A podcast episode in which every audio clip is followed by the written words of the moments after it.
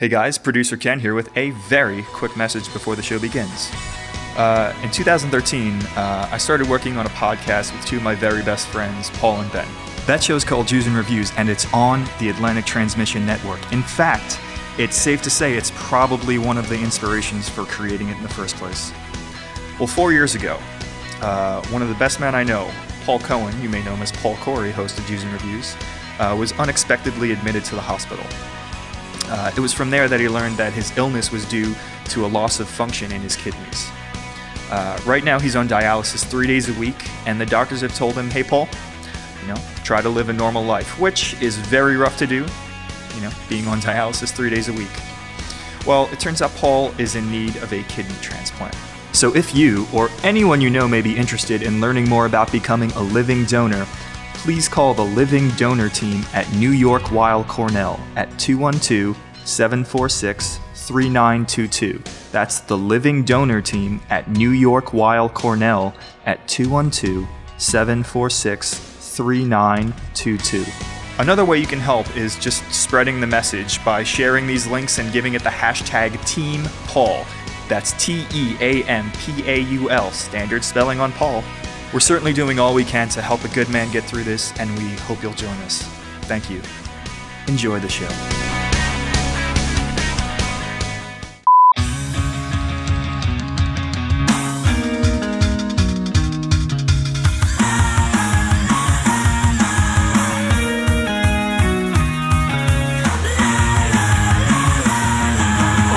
Welcome to another exciting, exciting, exciting.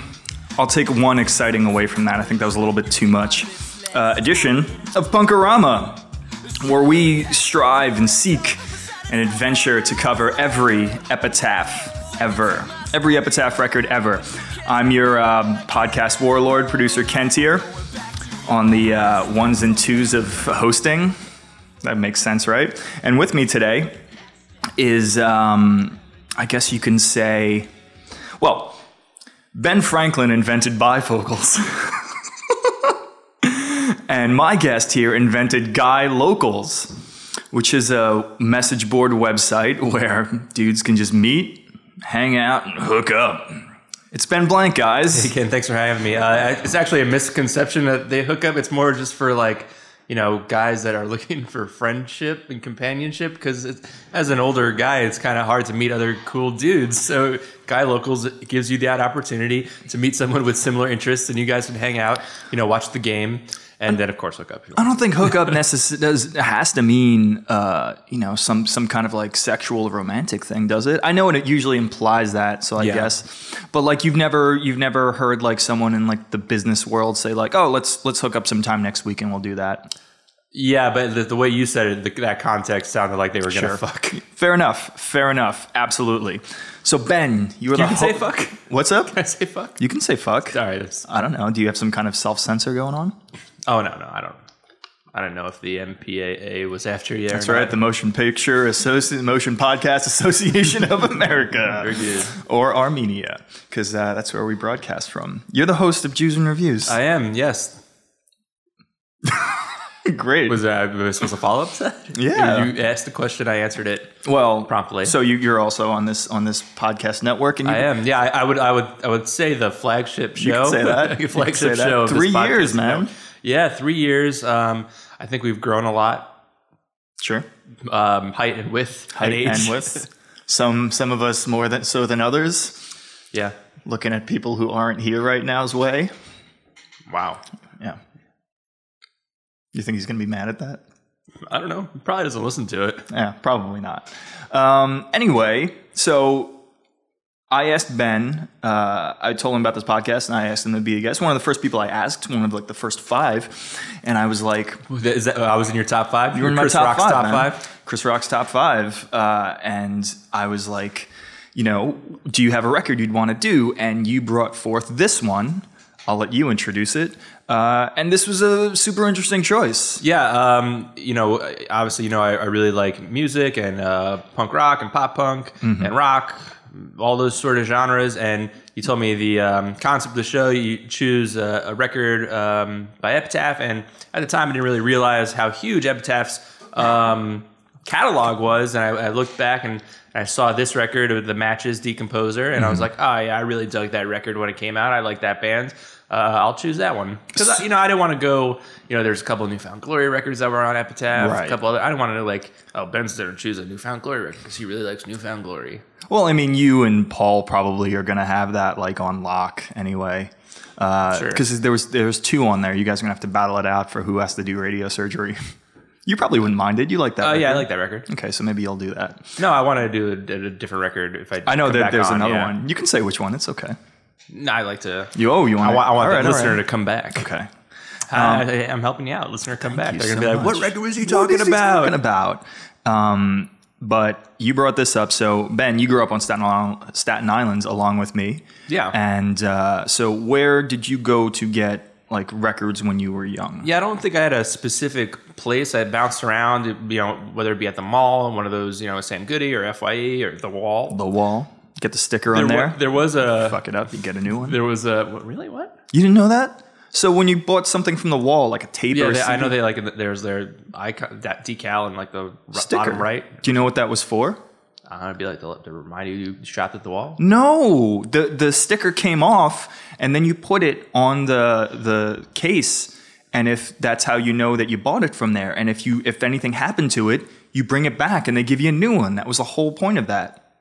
No, no wonder they went out of business. Hey, maybe so, but hey, you know how many times I got a replaced Coolio tape from there? How many? One. Okay. I fucked up my Coolio tape once, and they gave me a new one. Uh, there was a record store uh, by the movie theater on the West Shore Expressway. Um, that- CDs, I think. Yeah, I went. I bought a, a Yellowcard CD there, and I uh, bought Warp, and I bought Warped Tour tickets there. That was like the first like used record store or used CD store that I would like go to because it was cool. It was like a local one and it was like really out of the way. Uh, also, they were like a Ticketmaster outlet. Yeah, I bought Warped Tour tickets there. Oh, you did? Some other stuff. Um, but I love that place, and I think they moved to Jersey. I hope they're still in business. But uh, Uh, probably not with the streaming services out there. I guess so. But uh, so you picked the matches decomposer. Is this the, was decomposer the first time you had heard of the matches? Uh, no, I mean uh, maybe mm, it's hard to say. I, I remember seeing them live. I think they opened up for like a Sugarcult or something. I've seen so many concerts; it's hard to remember. Um, Must but be nice. but uh, yeah, it is nice. Uh, but I, when I heard Decomposer, uh, maybe I went back and listened to the other one. Okay. Um, maybe not. I don't know. I don't remember. It was a long time ago. But I remember it being very different from what I was used to in, in that like space. I mean, I, I guess you can categorize them as a pop punk band, a punk band. They had like some of those like rustic like vibe, or and like the the, the record itself is so operatic. Like it remind me of like a Rocky Horror Picture Show. yeah, no, Is absolutely. that like an interesting comparison? I think that's a that's a right comparison. We'll get into that a little bit more, but one more question before we like really dive into the record. When do you remember the first time you uh, heard this record, or did you hear like a single first, or like you know when? Do you remember the first time you heard this record? No is an okay answer.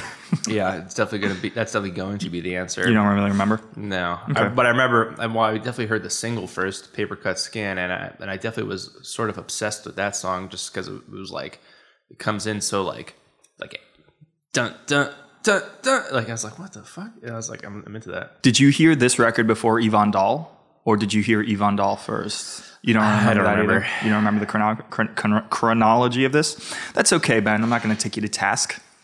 But this record came out on September 11th? 11th International 2006. Wow. Good thing you remembered. Uh, but it came out on September 12th in the US. Okay. World got it a day before us. Pretty fucked up, I think. Yeah. But um, How did yeah. how to do domestically versus internationally? I didn't actually poll how it did in terms of uh, record sales or anything like that. Ooh.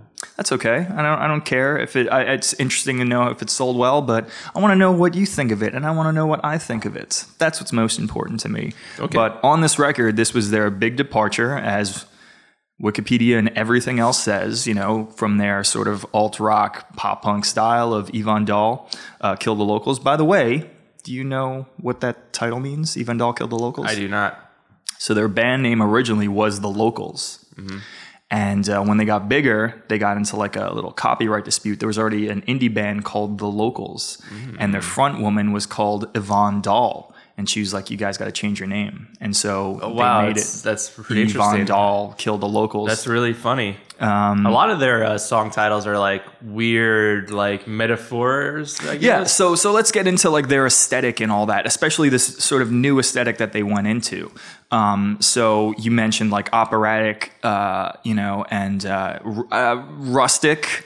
I, I guess that's a that's a way you could Yeah, and it. then a lot of the like, you know, there's like these fast punk parts, but like really like 80s B movie. Right. type. So every every song, one of the one of the parts about this record I like so much is every song is so incredibly unique, and it has to do with the fact that this record. And, and it, sorry, is this like a? I, I- wrote this down when I was listening. It's like, is this like a, a like a concept record? Like, I, like, I no, uh, I wouldn't call it a concept record only because usually concept records have like one uh, sort of like concept or story that goes throughout the whole thing. And this is almost the opposite of that, where there's not a lot of continuity going throughout the whole record. Like, whether it's sonically or story wise, uh, perhaps thematically, there's a few.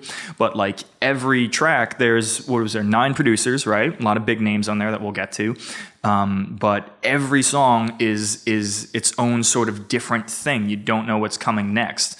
And I was reading some reviews on this, and a lot of people, some people didn't like it, some people did. I personally love it. I love that every song is so unique and distinct because I don't know what's going to hit me next. It keeps me interested in listening because even though it's all it's kind of distinct and it's not really there's not this through line of sound, um, I still dig all of the sounds of it, and it just it's like a it, it's a keeps me thinking. I, it was it was like the thing I kept coming yeah, down to yeah. for it. But this one, the next record was the uh, the bigger one for them, right? a of hope. Uh, I I guess it was bigger, but that that uh, album was like. Uh, sort of like the second part of this because they also brought back all the producers, a lot of the themes that they used um, for this, like lyrical themes that were explored, were further explored on Band in Hope, um, and a lot of the producers they brought back to it. So that was like almost like part two, or like this this for this like duology of like these records. Because I I was I was telling you before, I love that record. That's like when I want to listen to a Matches record, I put that one on, and I don't put this one on as much. Um, but it's it's a lot of the same sort of stuff with it. Yeah. Why do why don't why do you think they didn't really take off as a band? Because it's like so different from Yeah. what people are used to. Eh, like I feel like if this if they put this record out today, 2015, it, they'd be huge. Okay, so interesting, in- very interesting question. Why they didn't like sort of like take off, take off? I think that this band, so this record came out in 2006, has elements of like if I if I had to like say if for fans of this this this mixed with this, it is first and foremost reminds me a lot of My Chemical Romance Sure. in terms of like the dramaticness of the, especially when they got into um, uh, the Black Parade era when they started Yeah. like really exploring. Like that was a concept record when they really explored using like horns and strings in that.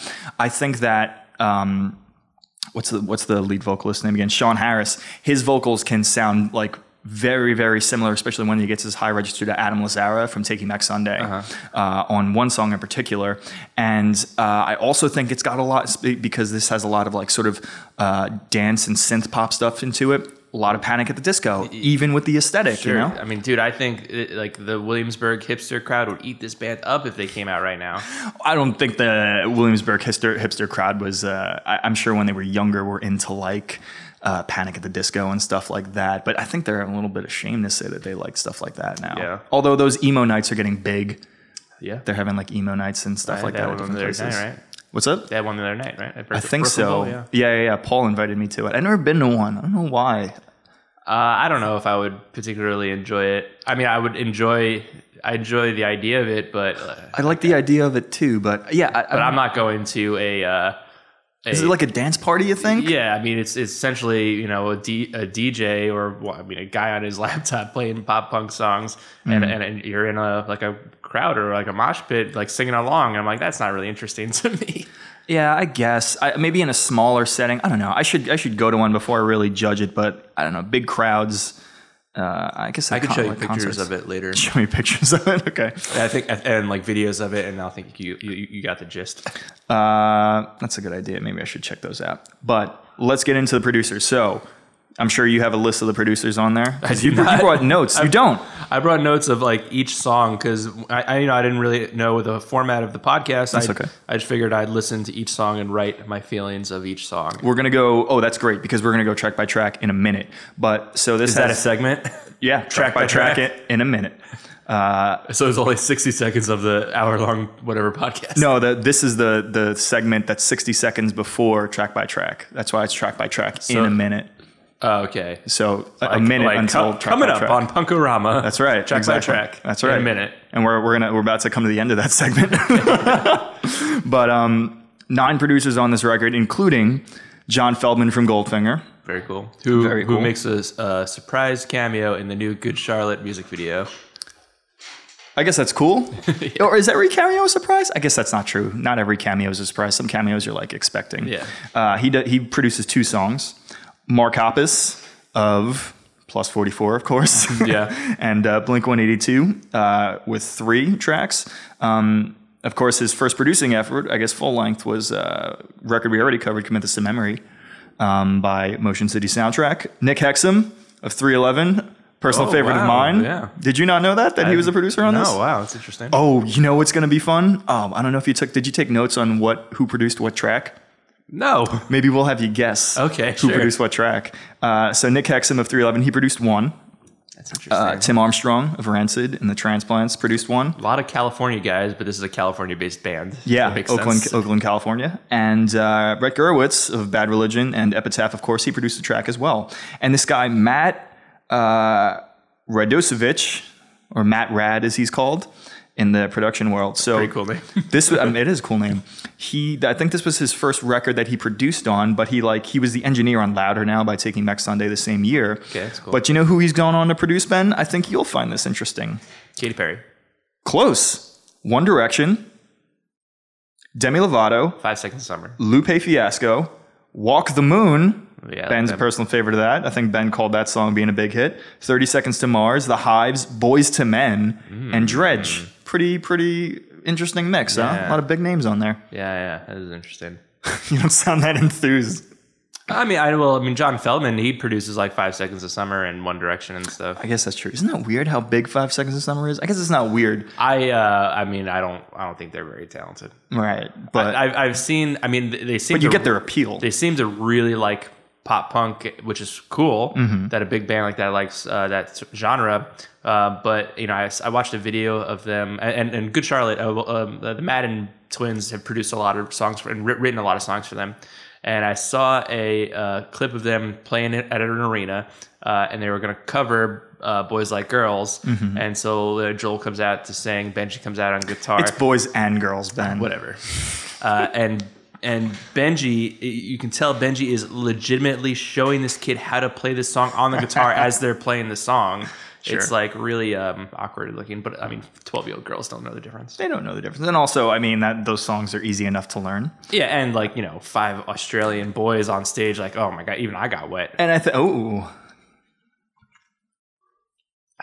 there's this. There's a, there's an example of how wet Ben got. Little little foley work for you. But I mean, like with with boys and girls, not to belabor that subject, but like, you know, if you think about that song, there's really only guitar in the chorus. Yeah. you know. Um, but let's let's get into the T by T breakdown of this. Uh, and this song, this album, this record, I should say, starts off with a super interesting track uh, called "Salty Eyes," which there was a video for too. I don't know if you ever, did you, ever see do you play? of the videos? Do you play the videos on the podcast? We sure do. this is a video podcast. Uh, but this is the opening track, Salty Eyes.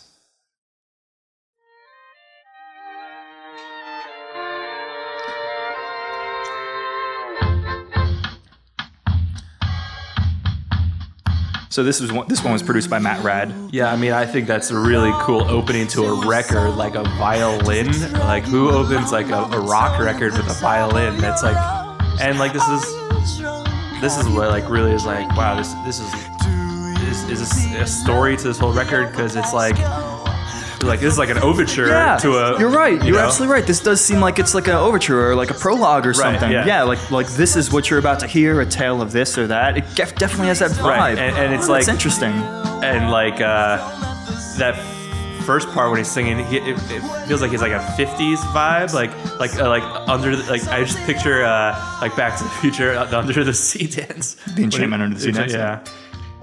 Uh, it's got this very baroque pop style. It's got you know violins and Yeah. this uh, these Rhodes, which are like a it's like a keyboard. Uh, it's a waltz.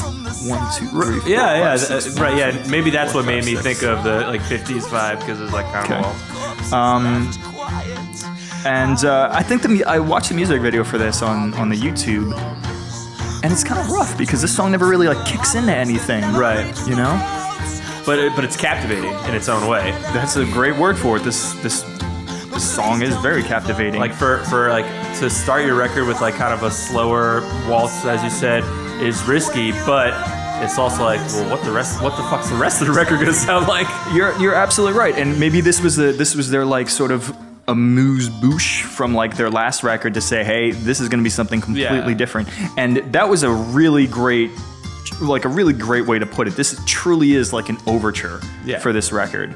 Um, I don't think story wise, but certainly like sonically, like, hey, this is what we're getting into, um, type thing. So And it's also like, I mean, you know, this is all speculation, but it's like, hey, like the the art aspect of it, it's like, okay, you- you're gonna like my band. That's how I'm starting the record. You're gonna stick around and listen to the rest of it, or you're just gonna turn it off, and uh, that's fine.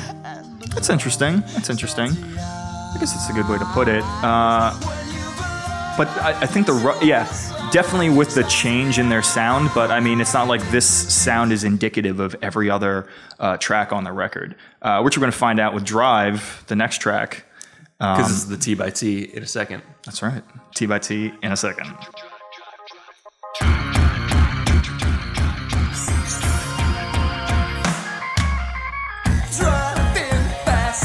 So this is a big left turn from that first track, but this certainly sounds like the intro to like uh, something off like a B-side off like uh, a fever you can't sweat out. Yeah. Not to say that they're a second-rate Panic at the Disco, but it just has that like that driving dance vibe. you know? Yeah, sure. What were your What were your feeling notes on this, Ben? I mean, I like this chorus a lot because it's like, this is like his like rock and roll story. Like we, we know about sex from drugs and alcohol. It's like I think get fucked up and then they're going to fuck people. sure. Like and what little we know about love. So is it also like, uh, is he saying like, oh man, like what's my life like? Do I love it? Do I have, do I have any feelings or emotions because I'm doing all these drugs and fucking these people? I don't know. I mean, it's certainly it's certainly like a very like straightforward. You know, we're our our knowledge of this is like in this either arrested development or uh, or like stunted growth because you know we only know what we're exposed to, but it's still coming from I guess like you know perspective wise this idea that there is more out there. You know, because he qualifies it with what little we know. You know, so either this is coming from the idea of like knowing that there's more out there or you know a, a retrospective song where like i know more now and this was me writing from that Yeah, yeah, that's that's a good point Yeah. too. But I do, I do like that we uh, we know about sex from what we written on Bath and Rolls. What was it? Is that the line? uh my goodness S- something like that. But uh, it's like, oh man, does that mean like you, you, you saw like a phone number like call call Jeannie for the best blowjobs? or just like people write people write like you know like put a pussy fuck on a wall Yeah. you know Yeah. just to just to be vulgar you don't see that too often anymore. I wish there was more vulgarity on bathroom walls. i think we go to different places now i think we go to more refined places sure. I mean, on concert venues, I, I feel like you would see that more, depending on the concert venue. I guess. That's guess. true. If you go to like shittier like venues, not shittier, you know, just less polished, I should say. Yeah. Not shittier. Uh, less polished venues, I think you'll probably see that more. But we're getting into track three, Paper Cut Skin. I, w- I was obsessed with this song. Like this, the way this starts, is like woo. Like this, like, like I don't know how to explain. Like dun dun dun, like the way he's singing, like uh, Staccato. staccato. Yes. But I think all, this was the lead single off this record. Yeah, it was, and it's like this all sounds like it could. The, the verses are like an '80s movie. Listen to the next verse. Okay. Because the, the chorus is like very poppy. I think. And I mean the the theme of this song is you know very sort of it's it's it's a common theme in terms of like punk and pop punk. It's like a little bit of an indictment on the everyday mundane conformist life, you know. Yeah, and it's very commercial appealing. I wrote conformist in my notes. Hey. So listen to like this and like think of like an 80s fun romp. I love that line too. MySpace, MySpace Romancer. Well, that really dates the song. Yeah.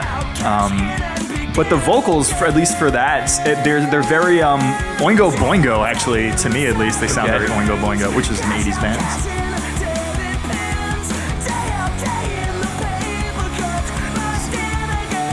So yeah, it was definitely a great choice for, you know, first single of the record. It's, you know, commercial appealing. It's poppy. It's fun, and like you know, as a fan of like punk rock or pop or pop punk, you listen to this song and be like, oh yeah, this is cool. I'm gonna buy that record, and then the whole record's totally different. Yeah. Well, did, well, did you have that? Well, s- d- d- but uh, you, I guess you said you don't really remember if you had heard like the single first. Oh, this is the best part of the record. yeah, to me, yes. this part right here.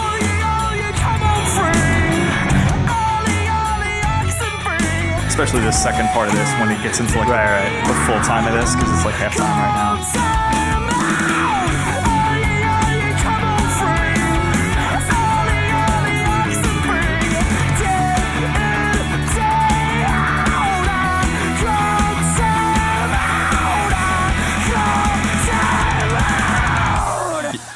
And Yeah. then right back into that. dun- I love that. Um, so. You, you don't remember if you had heard like the single and then heard the rest of the record or not? I, I honestly, I think I, I saw them live first, and that, that's what made me want to get the record So you or did a you record or listen to the music.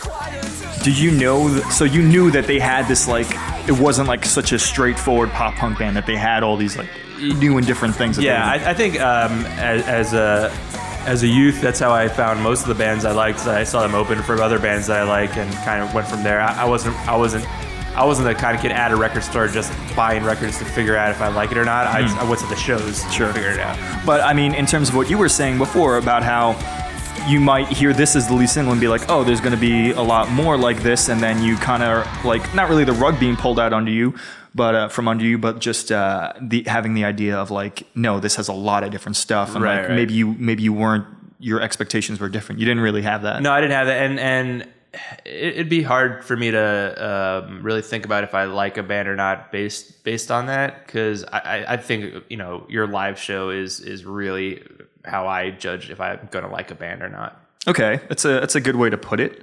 Uh, it's definitely a good way to sort of find new bands.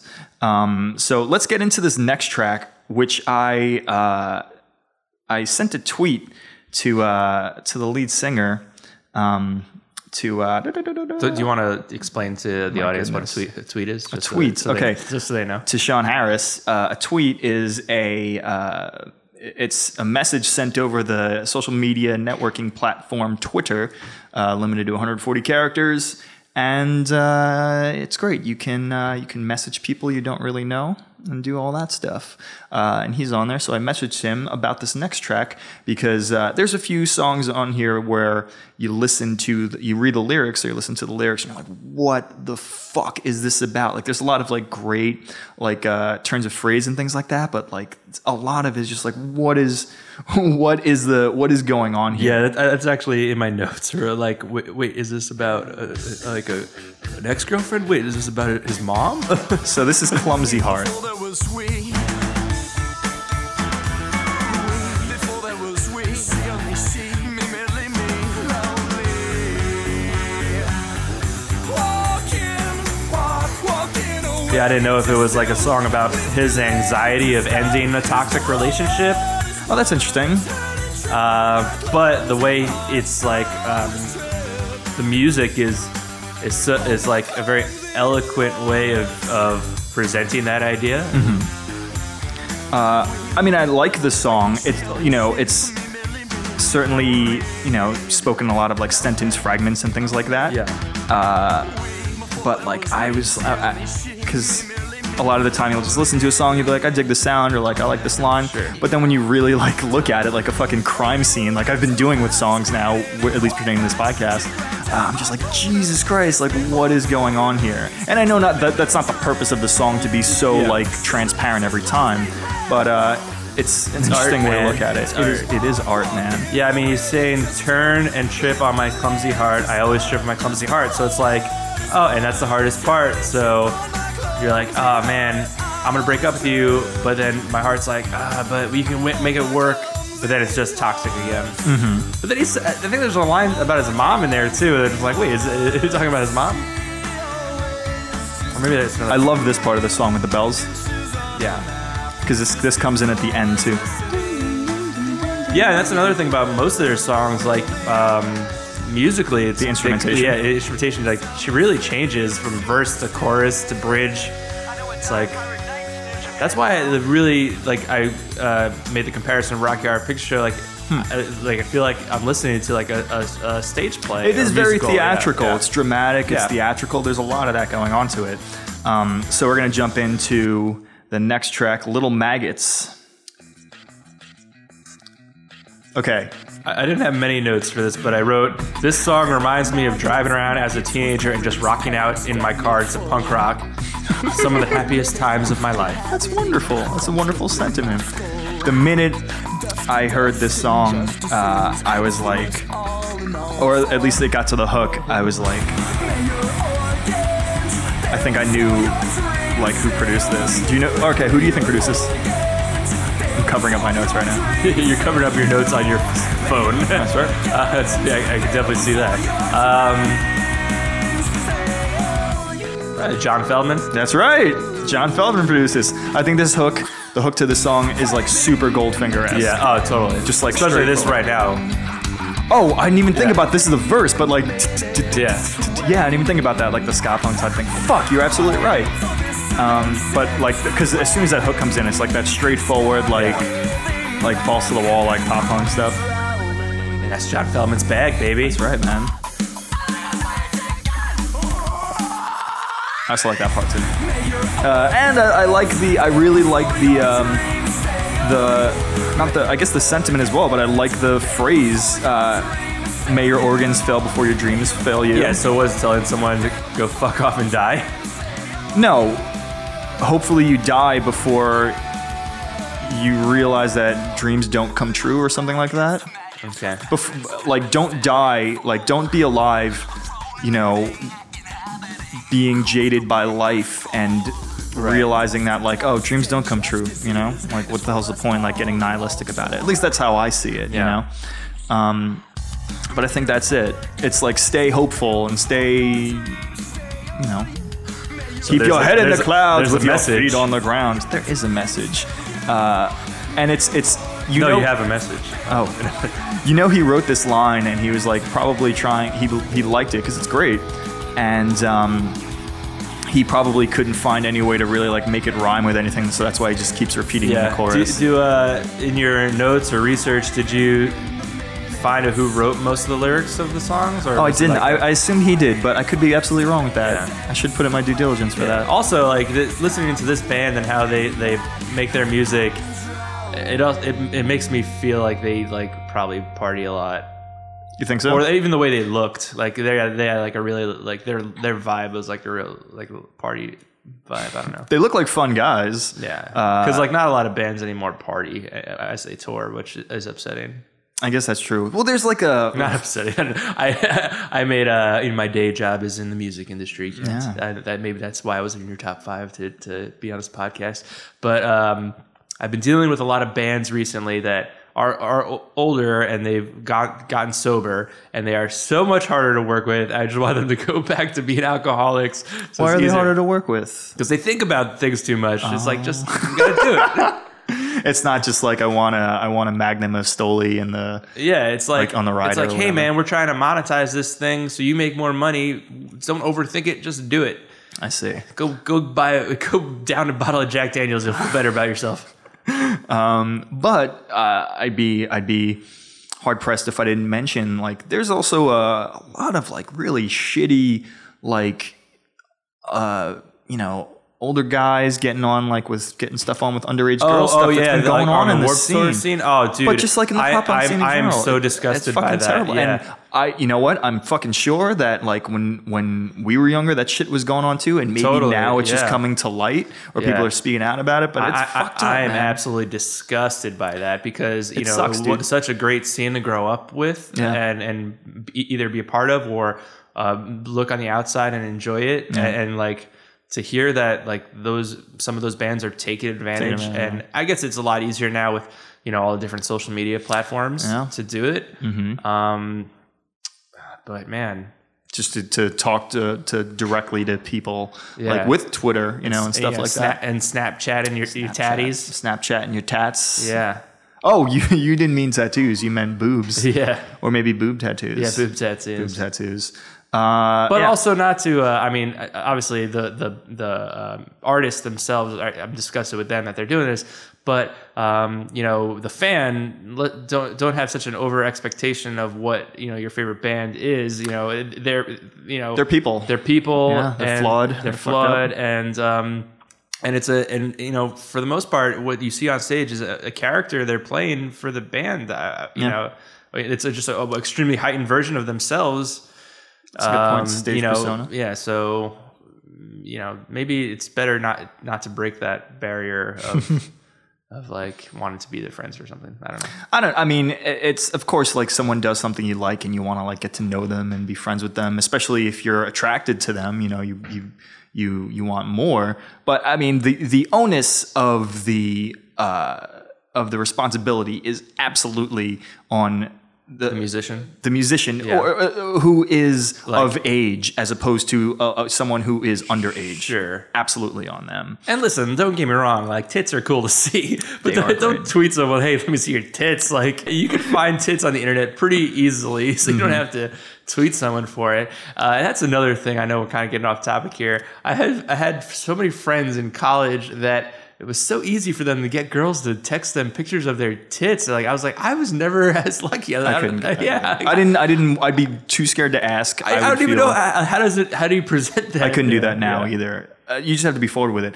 But I think okay, and this will be my last my last thing about this is that it, there there's a responsibility of the scene, whether it's like you know to to because here's the other thing like a lot of these bands are young people themselves even though they're fucking 21 or 18 Yeah, tw- they're yeah. still young and they don't know any better. They're getting all this fame and all of this uh, all of this stuff like thrown at them like you know like it's it's still their responsibility but it's also the responsibility of the scene to teach and be like listen you, I, you're going to be tempted by this. I don't know how that happens, you know, just by mentors and stuff like that. So, so uh, actually, yeah, I'm glad you brought that up. Hmm. Uh, Kevin Lyman and the Warped Tour do a great job about that. They they have reg- regular um, like uh, lectures or sessions with like older bands to younger bands, and like That's kind of setting them up of like what this path may be. Mm-hmm. Uh, and you know, and again, it is the that band's responsibility to, to go out and, and seek out that kind of mentorship. But yeah, uh, yeah. um, Ultimately, it's them, but that's good that that the, at least the scene is doing something. Yeah. So, getting to doing something else, we're to go to track six. What Katie said.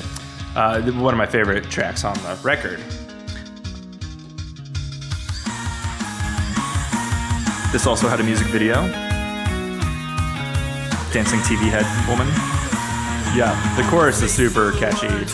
I love the bridge of this song. Yeah. we'll get to that. But who do you think produced this? few tips of courage. You think my lips less tight. The shattered passenger window. Uh, I don't, I don't know, Mark Hoppus. Yeah, you're right, man. Two for two.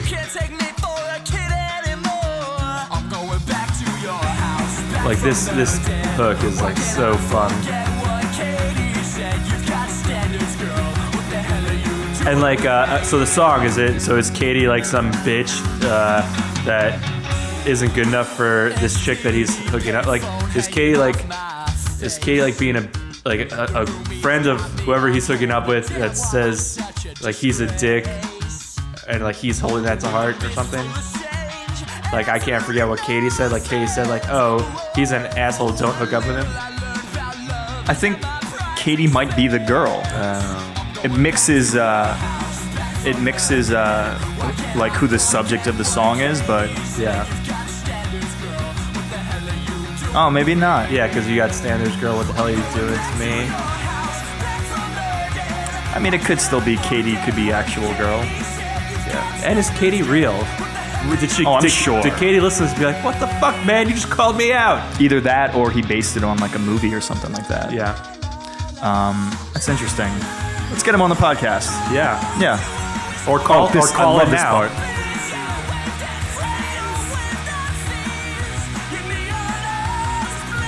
I love this song. Yeah. You're absolutely right, Ben. Shawn Harris, if you're listening, give us a call right now. One one nine hundred rock, one nine hundred roll. Long phone number. Yeah, it's very long. It's international. um, but yeah, this song is fucking awesome. Uh, any more thoughts on on feelings about this, Ben? No, it was, it was a fun, fun song. Fun song. Check out the video some, on YouTube. Some of the other uh, songs on the record aren't as fun, or like That's true. or- You're absolutely because they're not meant to be. So it's it's you know it's fun to, to hear it. And This is kind of like smack in the middle of the record. Yep. yeah. So yeah, it's a good way to break it up a bit. So we're gonna get to the next track. Sunburn versus the rhinovirus. Weird song. Yeah, this is another what the fuck song. I did. I, this- go ahead. But this is oh. a, this is another one that I thought like, oh man, I feel like I would hear this song in like a B level like '80s violent movie, like a RoboCop or something, or a Toxic Avenger. Like what what part? What scene? Paint a picture for me. And the listeners. I don't know, like maybe when they're like driving in the car in between violent outbursts. like maybe th- this is the part when they're like shooting someone in the face. Perhaps. Yeah, I could see that. I could see that being in there. Uh, who do you think produced this one? Decompose. Decomposer. Um, titular. I don't, I don't know this. I, I forgot the list you said. We've got. Uh, I'll give you the list again. We've got John Feldmann, Goldfinger, Mark Hoppus, Nick Hexum of 311, Tim Armstrong of Rancid, Brett Gurewitz, Bad Religion. E- Either either uh, Tim Armstrong or the guy from Bad Religion. No, this was Hoppus. Oh yeah. Yeah, interesting. Um, I don't have any more notes on this. Do you? No. Pretty good song. Yeah, it's not fine. not my favorite, but I am terribly interested to know what it's about and what the title is in reference to. I, I actually I did write. Uh, I said I I have to give them uh, credit to the ability of writing songs using such random words to con- convey their message. Right? Yeah. Because they in most of their songs they're they're using the most random structure of words to like convey what the song is. I don't like even if it's Lyrically or in their title? yeah, lyrically. Oh, well, I think I, I think there's a lot of clever lyrics in here, and that's one of the things I, I like so much about it. Like there's um, oh, uh, what is it? What is it? Ooh, uh,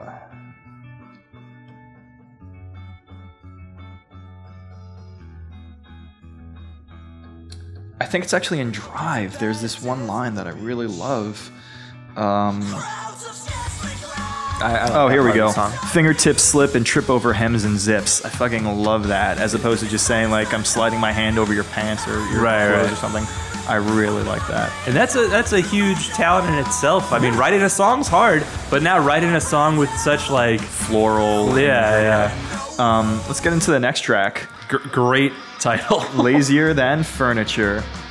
Uh, this song then is produced by someone named Divine Genius. At least that's what Wikipedia says. I like this as like like a pretty punky song. This is a good like um, third song in this set type thing, and the crowd's getting like crazy. Yeah, right before you it's slow it intriguing. It's like a it's got like a weird like evil carnival vibe. I think that little guitar in the pre-chorus is very like sort of like rock and roll rockabilly thing. yeah, yeah. So it's like, like, oh man, surf rock, yeah. Yeah. Am I? Oh yeah, yeah. That's cool. But it's also like, oh, it oh man, am I, am I like at a carnival tripping out, and this is like the scene where I'm like running in circles. You do that a lot, huh? You try to put songs, music to like movie scenes. Oh, totally. Like I've. I've, I've been pretty vocal about it in the past of saying uh, my dream job would to, to score uh, a teen movie. Well, it wouldn't be to score because then you'd have to make the music. Oh, I'm well, yeah, whatever. Music sur- to put supervisor. the music supervisor. Yeah. yeah, yeah. Oh, Yvonne Dahl mentions. Yeah, a good a good hard song. Now, I, I have to I have to get to this song because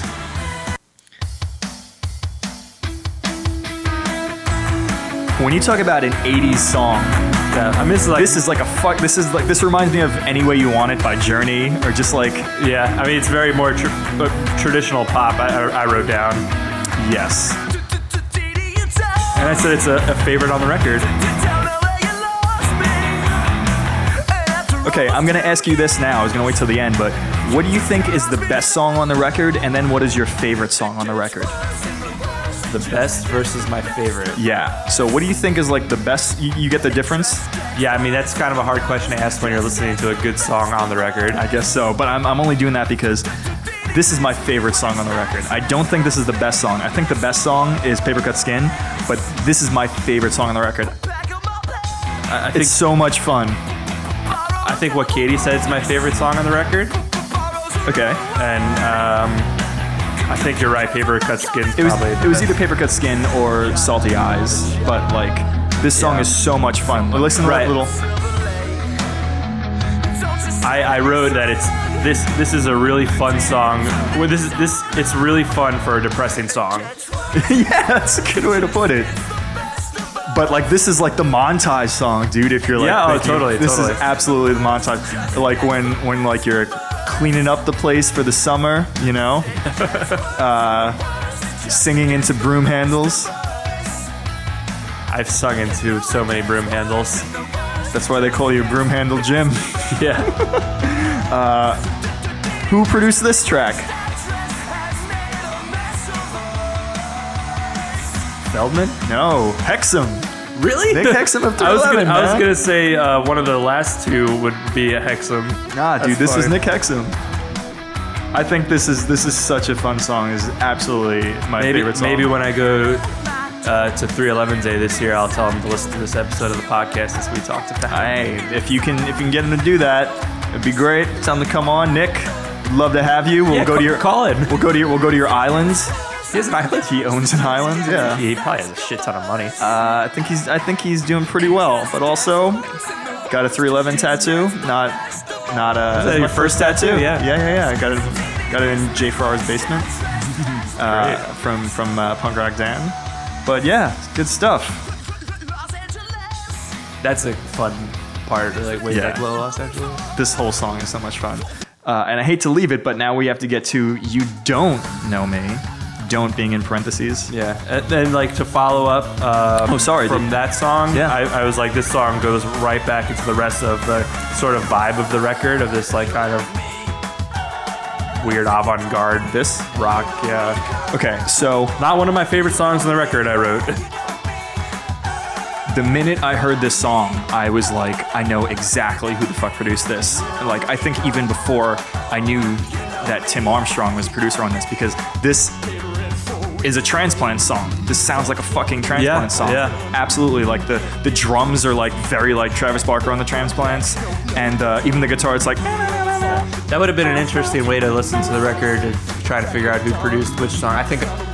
I, I, don't think I would have enjoyed the note-taking process as much. It would have. It would have. Sure. It would have uh, made me think too much. Yeah, yeah, yeah. But like the the guitar is like absolutely just like the riffs that Tim Armstrong does with the transplants. Uh, even the a lot of the vocals when he's singing down low is like this like sort of like rock and roll style. What what do you think about uh, having so many producers on one record? Do you think it helps, or is it, or or just like really like changes the dichotomy of the entire record? Like each song is its own like thing.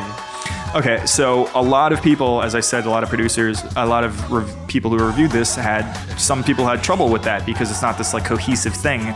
Some people said it was like a mixed bag of stuff. I think so long as everything's interesting, then I think it's fine, you know. And I really like this because here's here's what I wrote. I actually wrote uh, a note about that. Is that like this whole record because it's it's it's like a completely idiosyncratic record. Uh, it's really versatile. Every track sounds different. Um, and a lot of people say that the this can be like a chaotic mixed bag rather than a cohesive piece. Um, I would say that sometimes when you have a record where like everything is just like like this is this record, you know, um, song good songs can suffer from being like almost lesser versions of a better song on that record. I will bring up the band Hit the Lights right now, okay? Because I know you're you're you're very familiar with them. A lot of the songs, I think all of their songs are really good. I'm a big fan of that band, but you know, with it with the I guess right bef- until it gets to like um, Coast to Coast or Invicta, like you know, it's a lot of pretty straightforward pop punk, right? Yeah. I think a lot of songs like kind of suffer from, or or at least on the record of like not standing out, even though they're really good songs, because like there's another song on that record that's kind of similar to it because like sonically they're all pretty similar, but it's it's a great song and then you have a good song and it's like oh here's this great song why would I listen to this good song? Do you get what I'm saying? Yeah, totally. I I like the idea of having a lot of different opinions Yeah. for a record. Uh, I would I would imagine working with so many different producers, song to song would be challenging for an artist. Sure. Um, what I would do, I mean, if, if you had the time and money, and if I was in a band, Mm-hmm. uh, I would I would have one producer for the record. Uh, that we share that as an artist share similar, uh, you know, likes and interests, Mm-hmm. and then I would record the record, and then have another producer with somewhat of a different perspective listen to it and give notes on where to do pickups and stuff. On the same songs? Yeah, That gets rough because, or at least to me, that seems like it would get rough because you would get into like a too many cooks situation where like you have lot of different opinions on like on one song. That's why like one person will produce one song because then you have like one set of notes and it's not, it doesn't become this like weird diluted thing. But that could still be interesting too. So I don't. So you said if you had a lot of money, or, or if they had a lot of money. So uh, something I read, which I wasn't sure of the the veracity of this because I couldn't find anything else on it. So they self-produced their first record, uh, Yvonne Dahl, and then uh, Epitaph picked it up, and then they made another version of it, re- released it a year later. Now, a review I had read on Punk News said that their status on Epitaph was like wasn't sure, and so they self-financed this record, and they got all these producers to come on by convincing them and saying. Listen, we don't have the money, but we'll give you points on the record to come on and do Oh, this. okay. Yeah, yeah, yeah. And so I don't know. so then you should have found out how much money it made. I should have found out how much money, but I don't know if that's true either because I could only find this one thing on Punk News, um, and uh, I wasn't sure about it. But yeah, if they self finance this record, shit, they did a they did a fucking great job with it. Um, lots of simple on the record. Okay, so let's let's get through this. So that was you don't know, you don't know me, um, and now we have only a few tracks left. Uh, my soft and deep.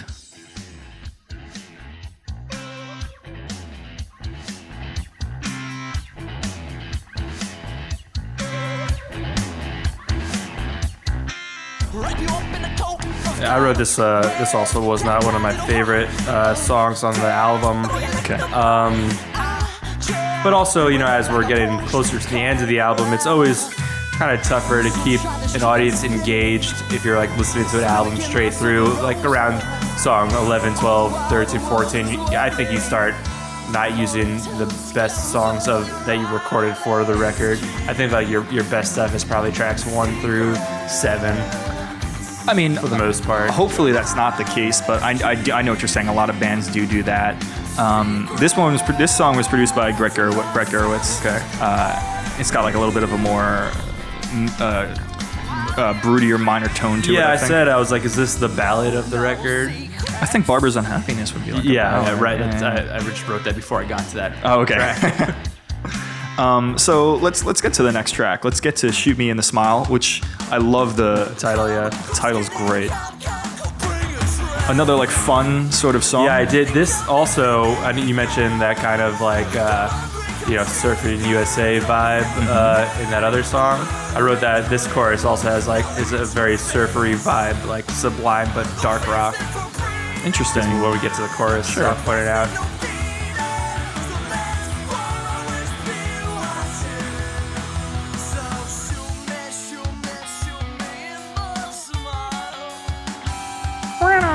Yeah, it's a little bit of a like rock thing going for sublimey.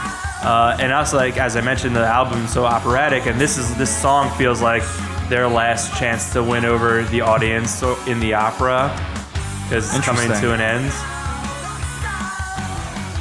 That's an interesting way to put it.